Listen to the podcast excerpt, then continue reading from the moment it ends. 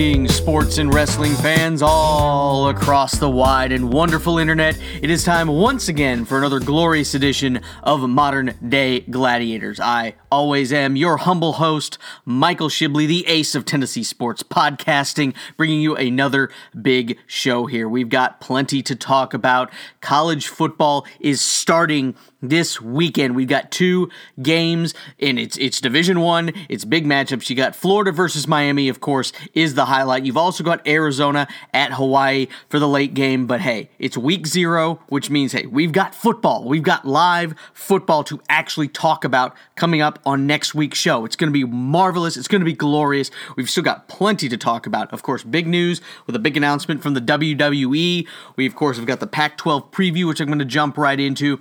And of course, we've got a diva wide receiver complaining about stupidity and stuff that he should have no stake in an argument with. And we'll talk all about that and more on this week's episode of Modern Day Gladiators. Of course, you can follow me, Michael Shibley, on Twitter at Michael underscore Shibley. Of course, check out Outlander Media everywhere on social media. That's the network that I'm a part of, with, of course, great podcasts like Haffle, DLC Respawn, Scared Stupid, uh, Deadbeat Radio, all these great podcasts, they are here on the Outlander Media Network. We are taking over the world. We've got great interviews lined up on some of these shows. Check them all out. Of course, you can go to outlandermedia.net where you can check out all the shows at once, and you've got a nice media player there. And of course, wherever you get your fine podcasts. Apple Podcasts, Google Podcasts, Spotify. Check us out there. And of course, wherever you do, like, subscribe, share, give us those five star reviews. That helps us grow and take over the world faster because we're coming for you and we want to take over the rest of the podcasting world. So join us on this marvelous journey that we are on. And of course, again, follow me on Twitter, Michael underscore Shibley, and you can also check me out on Instagram with Modern Day Gladiators, and of course, check us out on the Modern Day Gladiators Facebook group as well, where I'm going to post links and other quick updates about different things going on in the sports world as they break. But let's dive in to again, we are talking college football is just around the corner. Two games starting this weekend on Saturday. And of course, the AP uh, preseason top 25 came out. And of course, Clemson, hey, they had a great end to the season last year. I mean, just blowing out Alabama. And why not reward them with a number one ranking to start because they've got so much coming back? Trevor Lawrence, especially at quarterback, and Alabama, they are right behind them at number two. I mean, all the Clemson got, of course, the the vast majority of the Clemson got 52 first place votes. Alabama received the other 10. So those are the only ones right now that people think have a real shot. Of course, this is starting the season. So, yeah, you can talk all you want about who's number 1 at the start of the season. The only time it really ends is at the end of the season. That's where it really matters. So, again, pay attention then. Of course, the rankings do mean something when you talk about breaking it down for playoff consideration, but it's just awesome to see. One of the other cool things is when you look at the top 25, you can see again how much having a great quarterback really uh, means something. I mean, just to, just take a look when you dive in to all of this. You look at again number one and number two, Clemson, you got Trevor Lawrence, and Alabama, you got Tua Tagovailoa. So those starting there. Number three in Georgia, you've of course got Fromm, who has been amazing. But then when you look at it, uh, Washington at number thirteen has has Eason as its quarterback, and of course the other one was. Uh, you know, you have the starting quarterback Fields at Ohio State, who transferred from Georgia. So you got that. It's just amazing. Uh, LSU, who's at number six, Burrow played at at Ohio State. Michigan starter played at Ole Miss. So you just look at everything that's happened with all of us. And then you look at Central Florida, who's back in the top 25 again. Brandon Wimbush plays at UCF now. And then you've got Kelly Bryant, who, of course, played at number one Clemson, and now he's at Missouri. So you see again how important it is to have a top quarterback. And so many of these quarterbacks now, it's almost a free agency free for all when it comes to finding starting quarterbacks and getting one. I mean, if you've got a spot open and you can get him in that transfer portal, he's right there for you. And it seems like you're going to be able to get him on that hardship waiver. It seems like you get the right representation, you're going to be able to move. So that's something to look forward to as we see how this season develops with all these top quarterbacks. But then you also look at what's going to happen next season as more of these rules and things come out and see what happens when it comes to top quarterbacks and where they want to play for the four years that they can play in college football. But we're going to dive in. We are now going to continue our big conference preview. We've looked, of course, at the ACC and the, the Big 12. We looked at the Big 10 last week as I was up in Big 10 country. Of course, you can check out, of course, the Modern Day Gladiators Instagram. You can see the pictures I took of my little detour up to South Bend to talk about Notre Dame. And of course, now we're going to look at the Pac 12. The SEC, and of course, talking about my beloved Vols, are coming in next week. As of course, we've had a couple of games, but then we're going to preview the season. We're going to talk SEC, big show next week. Of course, we've got a gigantic show this week as well. But let's drop into the Pac 12. Of course, it's a conference that's usually known for great offense. You talk about Pac 12 after dark and all the just the great offensive firepower games you see on those late night Pac 12 games. Well, that's not always the case. It wasn't the case all season long last year because the Pac 12 for once had six teams in uh, the top 48 scoring defenses. So they've been playing more defense out in the Pac 12. And again, these things are cyclical, they can go up and down as the different talent around them goes. But you can look at some of these teams and you can see that they are still wanting to play defense out west. So it's going to be interesting to see that trend is going to look to continue into 2019. But again, now playing a little bit more defense, is that going to be enough to get one of these Pac 12 teams into the college football playoff for the first time since what, 2016? I don't see that happening, but we'll see. Of course, you've got a couple of top teams, especially in Oregon and Washington and Utah, probably your top teams coming out of the Pac 12. We're going to dive deeper into them as we move along. But again, this is something that we need to break down. And here we go. Let's start with the Pac 12 North, which, by the way, looks to be much more stacked than the Pac 12 South, where when it comes to teams and their talent. Oregon, hey, they have a top quarterback. You talk about needing a big quarterback to win big in college football now. Justin Herbert, he turned down the NFL. He could have been a first round or maybe the first overall pick, but he turned it down and wanted to stay there in Oregon. And also, Cristobal, the head coach there, has gotten, I think, the highest ranked recruiting class ever in Oregon's history, which is just interesting when you look at what Chip Kelly was able to do there without as much talent at least on the recruiting scale.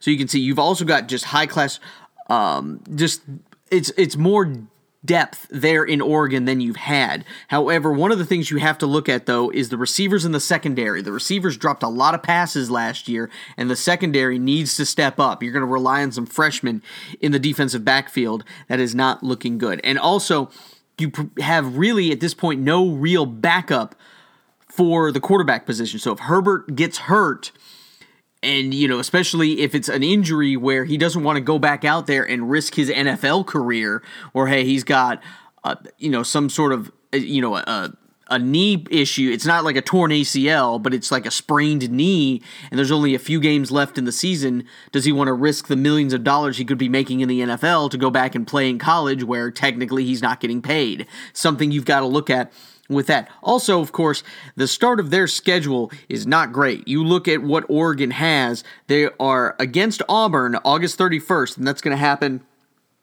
down in Arlington, Texas. So that's a big game. That's one of the top games. I think it's the only game against two uh, top 25 teams to start the season. Of course, Auburn is starting a true freshman at quarterback, so that could be a real interesting dynamic. But still, we're going to have to see how all that shakes out. But then in Pac 12, they are at Stanford on uh, September 21st, and then they are at Washington on October 19th. So, two of the other top teams in the Pac 12 North, they've got to go on the road to play both of them. So, that's why I don't see Oregon. I see them most likely winning the Pac 12, but I don't have them getting through unscathed. I don't have them making the playoffs. Moving to Washington, this is really interesting because, again, we talked about Jacob Eason, the transfer from Georgia, has now replaced Jake Browning, who, of course, had all those four years of great play there in Seattle.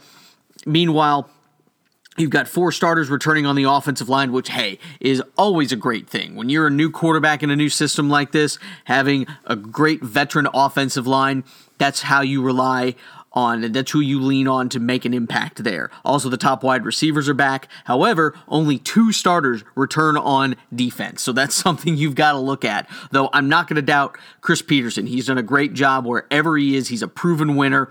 So I do have Washington still being a top 25 team, but I still think Oregon's got a little bit more talent. Also, uh, teams to look out for in the North Stanford. They're going to have a much better passing attack than running attack, which hasn't always been the thing at Stanford. But KJ Costello is a really good quarterback.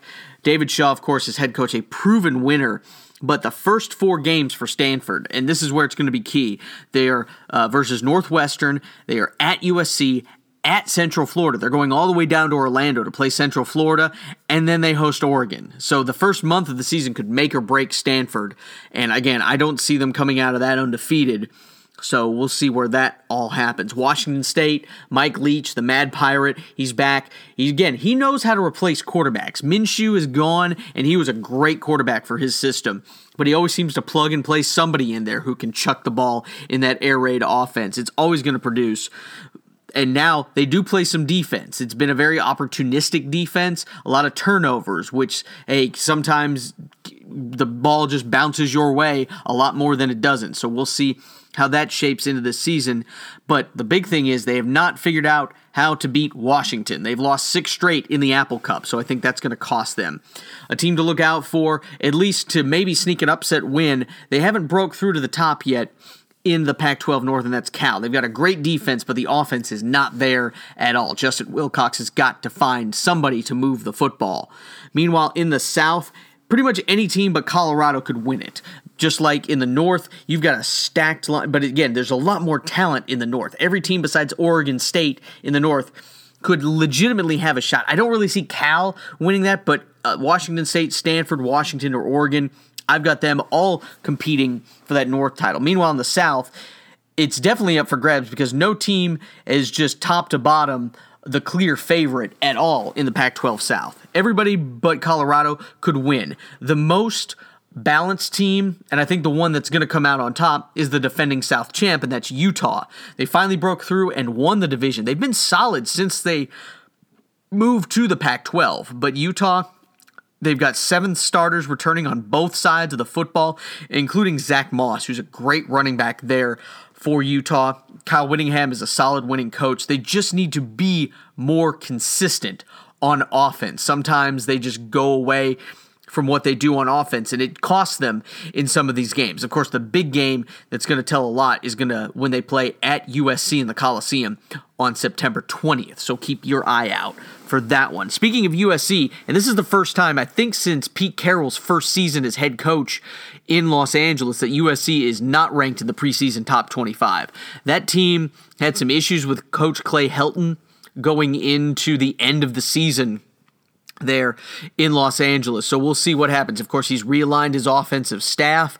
We'll see what production comes out there. They do need a new quarterback because they they just haven't had the right guy there. But they've got some talented wide receivers. So if they got a quarterback who can throw the ball, he's going to get some great receivers. In Pittman, Amon-Ra St. Brown, and Tyler Vaughns are just three of the best. But again, the schedule for USC is a nightmare to start the season. Fresno State, always a tough out.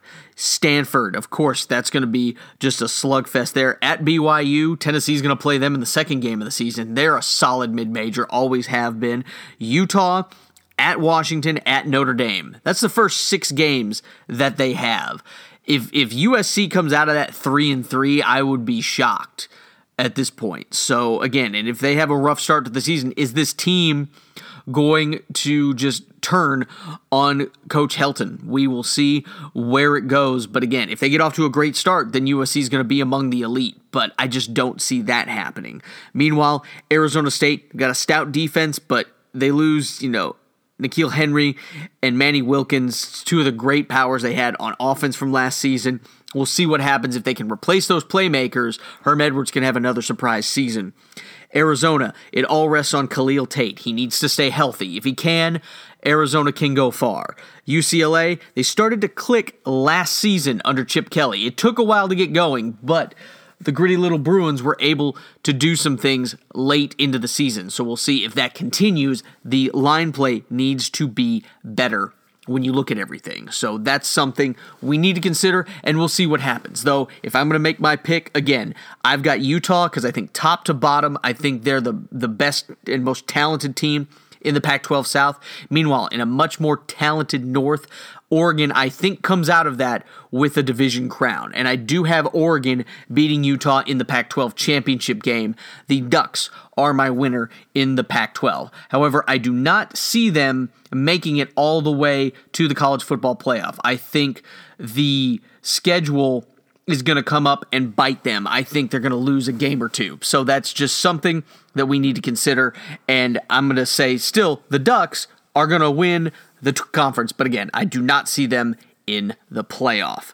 So again, that's my opinion. You guys, of course, share your opinion anywhere on social media. Come at me at Michael score under uh, at Michael underscore Shibley. Easy for me to talk today and just let me know what you think. If you disagree, I want to hear from you. I'd be happy to debate you and we can talk about it. So, thanks, guys. Of course, before we finish this first segment, we got to thank our sponsors here on Modern Day Gladiators. The first is Joe Shirt, local here in Knoxville. They've been designing t shirts for over 30 years. Locally here in Knoxville, they'll ship to you for free. Of course, Joe Shirt Deluxe. If you got ideas other than t shirts, mugs, banners, pencils, bumper stickers, anything like that, they can help design a template for you and expand the word of your business. It could be business, it could be individual. We've got some great merchandise coming to Outlander Media. You got to check it all out. Once it comes up and available, it's all going to be thanks to Joe Shirt. Great comfortable shirts. Go to joeshirt.com Look them up. They can help you get the right design for your business or your brand. And of course, the other one we got to thank is our newer sponsor, Otherworldly Coffee. It is amazing to see what they've got. Again, it's great coffee if you I, again i'm not a big coffee drinker but the stuff that we have had that they've sent us some samples of it's been very delicious from what i've been able to taste i've enjoyed it my favorite is definitely their signature one the bigfoot blend it's a medium roast uh, cryptid coffee check it out. Of course, they've got some other great ones. Again, and they like the supernatural stuff and all these cryptids. So they've got, of course, the Dogman blend. They've got the Mothman blend. Those are other medium roasts. And then, of course, they've got the Thunderbird blend, which is a dark roast. Uh, so again, check it all out. They've also got a sampler pack, so you can check them all out. And again, if you go to otherworldlycoffee.com and if you place an order and you type in Outlander, in the uh, in the bar. Uh, type in that with your first order with the discount code. You're going to get 20% off your order. So check that out. They are a phenomenal company, and we're happy to have them here with Outlander Media. So thanks for them. And of course, thanks to you guys for listening to everything we've had going on in the world of sports and professional wrestling. We'll be back with some other great stuff with Shibbles and Bits and the world of professional wrestling after this. You're listening to Modern Day Gladiators on the Outlander Media Network.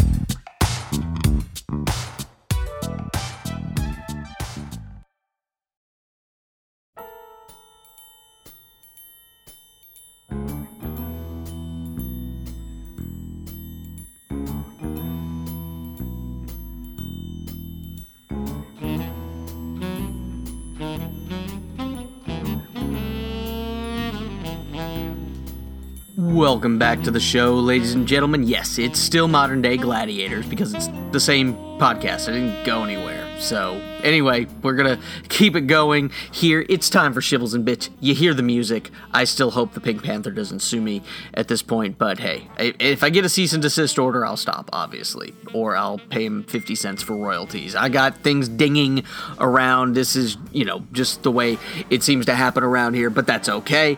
Uh, let's dive into everything going on in the world of shibbles and bits. Let's start. We're going to continue with college football. It's right around the corner. So, of course, we're still in the offseason. So, of course, stupidity is what happens in the offseason. And we'll talk about that in the NFL here, too, as well. But Ohio State already won the poll that we talked about on the last show for being the most obnoxious fan base, and they they they're continuing with that with just their university administration because they're trying to trademark the word the because of course for those of you who haven't watched Monday Night Football game or even a Sunday night football game over the last decade, you always got the guy who says, you know, Joey Galloway, the Ohio State University. So they they just it, it, you know enthusiastically say it. And so of course they're trying to protect the university's brand and trademarks um, which just drives me nuts because yeah they've they've already trademarked like script ohio and the horseshoe which makes sense. You know you look at miami where they've trademarked like the u because you hear trademark the, the reason they trademark something is because when you hear that idea or that sound or whatever it comes from something you recognize it immediately like Michael Buffer, for example, the great ring announcer, trademarked Let's Get Ready to Rumble because anytime someone says that, they associate it with him. So if anybody's to use it, they gotta pay him money. That's how trademarks work. That's why, you know, you've got the Power T at Tennessee, or again, the U at Miami. You can't trademark one of the most commonly used words in the English language. That to me does not associate with Ohio State. And really, you keep saying it like that. I'm just going to keep calling you Ohio State University. I'm not going to just keep adding the the because you really want to. It's obnoxious. And what I did love, it's some classic trolling by Michigan uh, because they're just countered it on Twitter by saying they're going to trademark of because they're the University of Michigan. So it's funny. But again, all the other, so many, the University of Tennessee, the University of Oklahoma, you you can go down the list. There's plenty of thes with other universities. It's just stupid. And of course, they're using it to protect the brand and try and use it to keep making money. Which, by the way, I'm sure none of that money is going to go toward the athletes or any of the student population. I'm sure you're just going to double the size of the weight room or something, which isn't going to help anybody. So again, it's ridiculous and dumb, and this is one of the reasons I can't wait for the season to start because then some of these dumb stories just go by the wayside and we don't have to devote as much time as I have talking about it. Meanwhile, my beloved Tennessee Vols, we talked about it where the SEC has now allowed schools to start selling alcohol at their venues. Tennessee is going to start selling alcohol at games starting with the second game of the season against BYU, which again, the irony you, guys, I hope you guys catch the irony of this because BYU is a college uh, of mostly Mormons, and Mormons don't uh, routinely imbibe alcohol. So I just find it funny. I guess it's just more for the home team. Or maybe what they decided to do was realize that because since the Mormons aren't going to be drinking, that means they're just not going to have as big of a crowd wanting to buy as much alcohol. Because if you take, you know, however many thousand of uh, BYU supporters are there that aren't going to be drinking alcohol, you can, you know, ease into this a little bit more. So, hey, whatever. I think it's funny. I, I, I hope the irony isn't lost on any of you with any of that. Um, so, but again, bravo to my Vols. And hey, if the alcohol can make them a little bit more money, because again, I don't think the crowds are going to get any bigger anymore with live attendance at games. So you got to find another way to make some revenue, and this is a way to do it. Meanwhile, speaking of trying to make money, or someone who's made a lot of money but is really getting on my last nerves, Antonio Brown, the Raiders wide receiver, has filed another grievance with the NFL over his helmet. He is now filed. For those of you who don't know, Antonio Brown has worn the same helmet since, I guess, since almost Pee Wee football, but it come came under the rule that it is now not allowed uh, it is no longer a certified helmet. And now there was just a handful of players. Tom Brady was one of them who had had these helmets grandfathered in, but they knew that it was going to end. But Antonio Brown is saying that the, second grievance is saying that he was not given a full year to locate a new helmet or try working on a new helmet. This has been collectively bargained. You know, you've got probably at training camps right now, you've got about 2,800 players vying to make teams and working on uh, it and working in training camp. And 2,799 of them are fine and okay with the helmets they've got. You're the only one who's having a problem with this. And some of the other wide receivers have said it's not really even a problem. So again, just it's to me, it's a lot of Antonio Brown just trying to just be that typical insane diva wide receiver who tries to get his way. And it, honestly, it's just to keep him in the spotlight. And again, this is stuff that we talk about because there's no actual games going on. So that drives me nuts. And again, these helmet rules were collectively bargained, so they're not going to make an exception just for Antonio Brown. If they were going to make an exception for anybody, it would have been Tom Brady, who is far more important to the league than Antonio Brown is and they're not even telling him that he's able to do it. He's got a new helmet. He's not happy about it. He was quoted as saying, but that's what the rules are. So he's abiding by the rules like you're supposed to. And Antonio Brown's the only person who, in the hottest month on record in the country of France, went over there and went into one of those cryo chambers and got frostbite on his feet. Like it's the hottest month and you still got frostbite. That's ridiculous, Antonio Brown. Just wear a new helmet, find one. Luckily, he was photographed with one of the certified helmets. So maybe this thing will end. Who knows? It's stupid and ridiculous. I'm devoting way too much time to this. Just get a new helmet for crying out loud. It can't be that hard. If I was getting paid the $30 million or whatever you're getting paid, I'd find the perfect helmet at that point. Let's move out to somewhere people are actually competing and winning. You look at UFC 241 happened over the weekend. Stipe Miocic, uh, he technically knocked out TKO on Daniel Cormier in the fourth round to reclaim the heavyweight championship. Um, Stipe had lost the uh, title to Cormier back at UFC 226 by a first round knockout, but he dominated the fight, especially, of course, by the end, and just put uh, Cormier down. And again, congratulations to Miocic for, again, being a two time UFC heavyweight champion. Of course, another guy back in the spotlight, Nate Diaz. He's back after three years away from the UFC. The last time we saw him was his loss to Conor McGregor back at UFC 202. He won a unanimous decision against Anthony Pettis and looked really good in standings. So hats off to him. And again, we'll see. Diaz, of course, he is an irritant, but he wins most of the time. So hey, keep him around and see if he can get back into business. Meanwhile, we look at one of the other fun things that's happening in the world of sports right now, and that's the Little League World Series. I've always enjoyed watching it. It's this just good palate cleanser of something right before we get into the full on football season, and of course, also the chase for October as the uh, baseball gets ratcheted up as September is here and they've got that month left to make the playoffs. And of course, we'll break down everything going on in Major League Baseball starting in September as we see the push for the playoffs there. But the Little League World Series always got some great stories. Loves watching the kids, and you see um, you're not worried about launch angle or defensive shifts in uh, Little League Baseball, which is something that I really enjoy. So hats off though to uh, Maddie Freking. She's uh, Minnesota, the Minnesota team. They've been eliminated, but she's the first girl to play in the Little League World Series since Mo'ne Davis just dominated on the mound. Uh, back in 2014, uh, but she has been the star of her team. She again struck out one of the batters she was on with the bases loaded.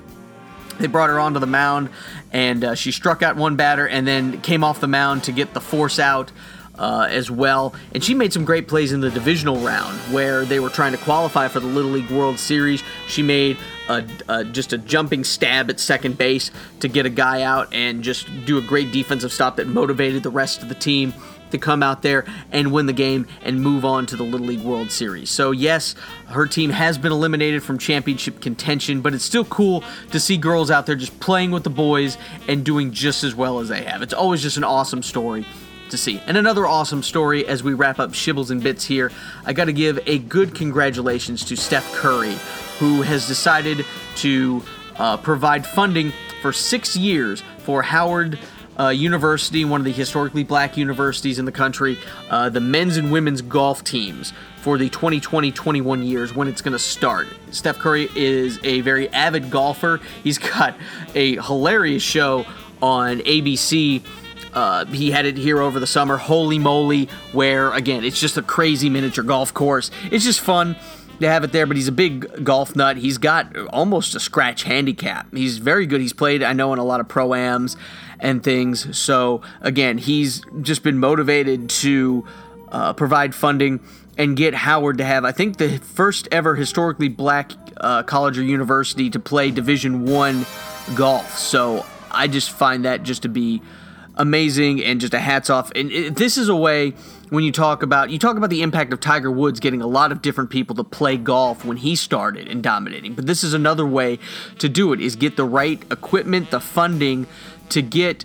especially at a lot of these HBCUs the ability to go out there and play at the same level as a lot of these other college guys and that can get a lot more African Americans interested in golf and in a competitive way. I think this is great.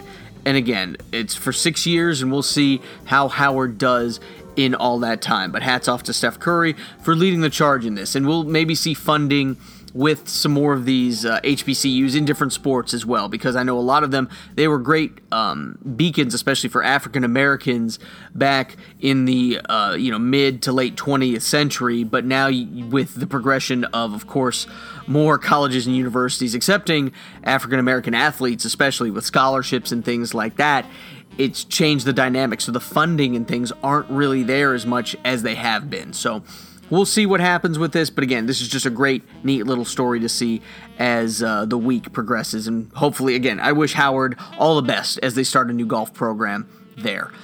Meanwhile, that's going to wrap up Shibbles and Bits. But let's talk professional wrestling. It's time to get into the squared circle where we have a new Wednesday Night War. Of course, we remember from the late 90s the Monday Night Wars where uh, WCW's Monday Nitro went head to head with the WWE or WWF back then, but now WWE's Monday Night Raw for rating supremacy. And of course, WWE came out on top. We could spend very a vast amount of podcasts just talking about that. At go to the WWE Network, they have a whole series about Monday Night, the Monday Night Wars. But it now looks like that wrestling war on a different scale is moving to Wednesdays. As we talked about this a couple of weeks ago, All Elite Wrestling AEW is going to be doing uh, their live wrestling show on Wednesdays on TNT starting on October 2nd. The WWE came out this week and announced that they are now going to move NXT to air live on the USA Network for two hours on Wednesday nights starting September 18th. So, a couple of weeks before AEW's debut on TNT. And of course, NXT has been an hour long show on the WWE network for a long time. It's, of course, been the developmental brand, but of course, you see it now where it's just a lot of guys who have just come up through the independent scene and almost are their own competing brand, really, when you look at a lot of this. I mean, of course, Adam Cole, Johnny Gargano, you've got, uh, you know, Shayna Baszler, all the, of course, all the people that have come up through NXT, including, of course, all the guys from The Shield. You look at, I mean, Finn Balor, Shinsuke Nakamura, Samoa Joe, just so many great wrestlers have come up through there. I mean, the Velveteen Dream is still down in NXT. Oh my goodness, I can't even list all of them. It's just been amazing. All the great women's wrestlers from the women's revolution, Charlotte and Becky, and uh, you know uh, Sasha Banks, who just came back and turned heel and was amazing in doing it and beating up Becky Lynch and Natalya, and of course Bayley. All of them have come through NXT. So you see what they do, and the takeover shows, as we always talk about, are always just top to bottom the best brand when it comes to just top to bottom match quality on these big pay per view and events. So we'll see what happens. We'll see what the NXT show is going to look like, especially now moving it to two hours. And it's also going to be live, which is something else we're going to have to pay attention to because a lot of times with those developmental talent, it's been something where they're able to they've taped these shows they tape them in blocks like they used to do for raw back in the day and the reason they did that is because again with these developmental guys you don't want them just to have just complete botches and things that just don't look right, which is why they've taped it. So we'll see what they do. But again, you look at the roster and you've got guys like Keith Lee, who's an amazing talent, but he can't even get on the show on NXT because they just have nothing to do for him. Maybe with two hours they'll have something. Meanwhile, AEW They're going to have all their great talent. So it's going to be really interesting to see if this is now going to be a Wednesday night war. It could be the best night of wrestling top to bottom with AEW's talent and then the great NXT talent that you've got. So we'll see what happens. Matt Riddle could be king of Wednesday nights. He could be Mr. Wednesday night, like RVD was Mr. Monday night. We'll see what happens with all that, but I'm looking forward to watching all of it I'm setting my DVR for both of them. It's going to be amazing. Meanwhile, something they're finally doing, they're bringing back the King of the Ring tournament to the WWE. The first uh, couple of matches happened on Monday Night Raw, and then, of course, we got the SmackDown side that's going on while I'm recording this. Um, so the brackets go like this. On the Raw side, you had uh, Cesaro and Samoa Joe. Samoa Joe won that one to advance. You have Cedric Alexander taking on uh, Sami Zayn, Cedric Alexander getting the win in that one. The other uh, first round matches on the Raw side, I guess they'll happen next week Ricochet versus Drew McIntyre, and The Miz versus Baron Corbin. On the SmackDown side, Kevin Owens versus Elias. Ali versus Buddy Murphy, Chad Gable versus Shelton Benjamin, and Apollo Crews versus Andrade. So you got a big room for a lot of great matches with uh, hopefully just again clean pinfalls so we don't have anything screwy happening in these, but it'll just be great to have a winner come out of the King of the Ring tournament, and we'll see. And of course, I'm sure they'll just find a way to have Baron Corbin win the whole thing and just make me depressed again. But uh, I guess we'll end there on a depressive note. But thank you guys again for if God, if, please tell me Baron Corbin's not going to get pushed again. Just that would just. Oh, I no, I, I, I please no, please no. Uh, anyway, that's going to wrap up this week's episode of Modern Day Gladiators. Thank you guys, as always, for tuning in. We're going to be back next week. Of course, we're going to preview the SEC. We're going to talk more in depth about my beloved Tennessee Vols. And of course, we're going to have my picks for who's making the college football playoff as college football is getting here. It is almost, football is almost back. I love it. I cannot wait. So until next week, too sweet. I love you guys. See you next time. Mm-hmm.